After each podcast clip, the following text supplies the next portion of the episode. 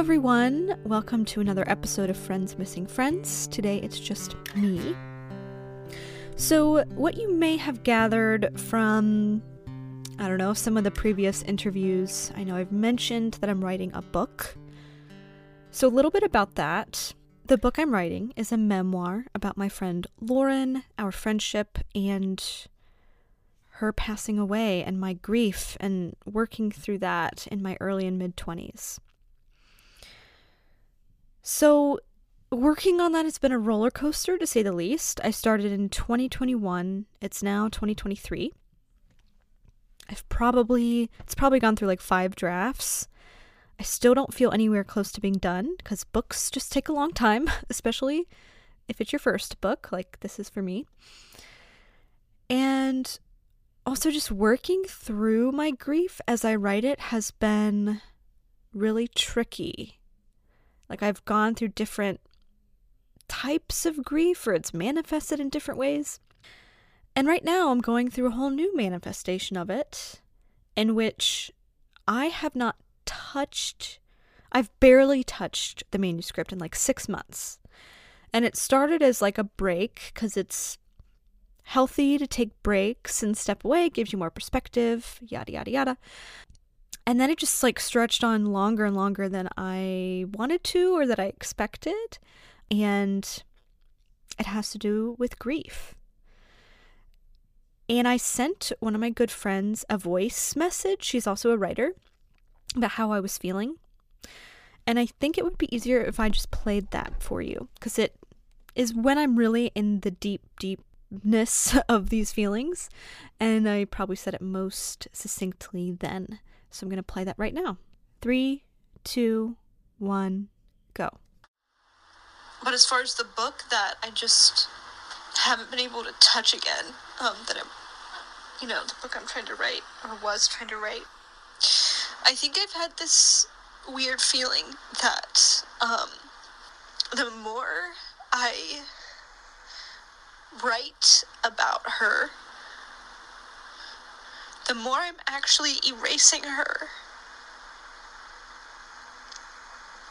And I know it seems backwards. Um, and there might be a way for me to use that. I don't know. To talk about that. Um, but, you know, each time I sit down to write, it's kind of like it becomes more distant rather than closer. Um, because it's like a copy, you're making a photocopy of a copy of a copy of a copy of a copy. It's like becoming a memory of a memory of a memory of a memory of a memory. Like times a thousand, times ten thousand. So, in a way, I feel like I'm actually doing the opposite of what I want to do. Um, and making her feel more distant. So I don't know. I've I've been struggling with that. okay, so that was hard for me to listen to again. I wanted to share that. I did not plan on sharing that. That was a private text that I sent a friend, but I wanted to share it afterwards because I feel like these are the feelings that we don't share that often with the larger world. These really, really complicated, icky, like confusing web of thorns that is our grief and our memories and like how do we best honor them and is writing about them honoring them or is it doing the opposite um and it's complicated. It's really complicated. So I don't have an answer to that. I mean, if I were to look at it rationally and take a thousand steps back, I would think, okay, yes, rationally, I'm not erasing her, obviously. Lots of people write books that are respectful and honor the person they write about, you know, as long as they're very careful and they're considerate and they take the proper steps, all of that. But I also know it's important that I really listen to how I feel. Um, and I will proceed forward with caution because you know, it's it's of course possible that these are just that it's grief or gremlins, you know, where you know, we always try to self-sabotage, right? To to not do a project or not do something. And then also sometimes our intuition tells us that things aren't right. So you know, time I think is one of the only things that will really answer the question which is does this honor her? So, luckily, you know, as I write, it's not going anywhere. it's still between me and the page, so I can continue to write even without knowing the answer. but, you know, if you're feeling like you're in a tangled thorn web of memories or you're don't know how to best honor your loved one or you're doing a project in honor of them and you're confused about it, I feel you. Like, oh my God, do I feel you? It's so hard. I'm in the middle of it. And I'm I'm showing that middle part to you where I don't have the answer and I am still confused because I don't know. I just think that's important to share. I don't know. Feel free to reach out if you have thoughts on this or you've also felt this way or are feeling this way. Feel free to reach out. Like, let's talk. Let's talk about it. Um, my email is friendsmissingfriends at gmail.com. Memories are just really hard. Um, and I know that whether or not I write about her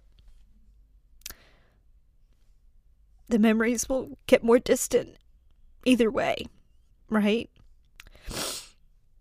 And I read a book recently. I think you should talk to someone. It's a beautiful memoir. And um, it's about a therapist talking about her clients and, and her therapist. And one of her clients was experiencing grief. And oh, I wish I had the quote, but it was about how, like, the memories get more distant and it's like that happens with all memories, right? But when our person that we have those memories with is still alive, it's not as heartbreaking because they're still there, right? And like we can talk to them and be like, oh, remember this? And they'll be like, oh, yeah, but like I remember this. And they'll share what they remember. And then together we'll stitch it into a stronger memory.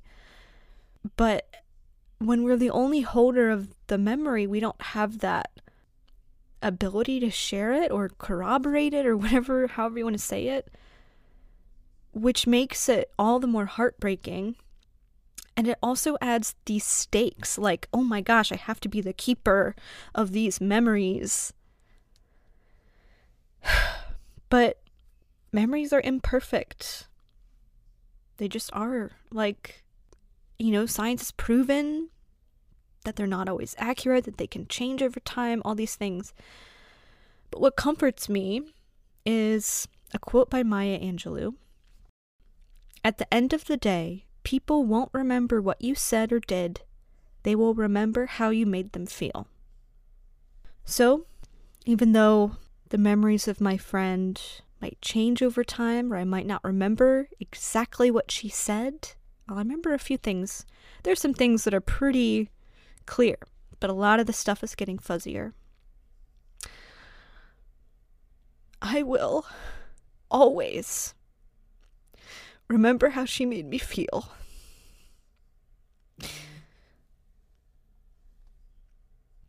I will always remember how she made me feel until the day I die.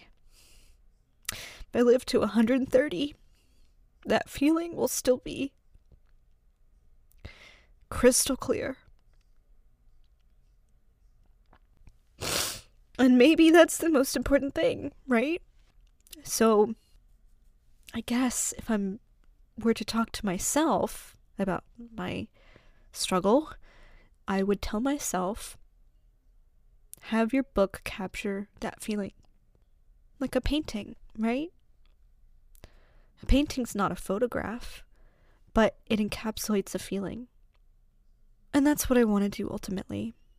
And I wanted to share that really complicated journey with you the journey of trying to create art from loss and love. It's often a messy process, I think. And I think that's important to share. So, thank you for listening. Thank you for being there during my vulnerable moments. And I'm sending you love.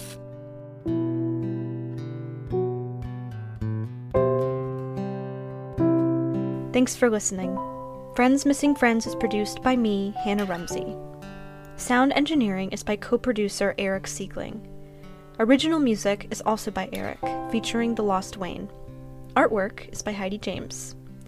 Please rate, review, and subscribe on Apple Podcasts, Spotify, or wherever you get your podcasts. Together, we can cherish and remember the friends we miss. See you next time.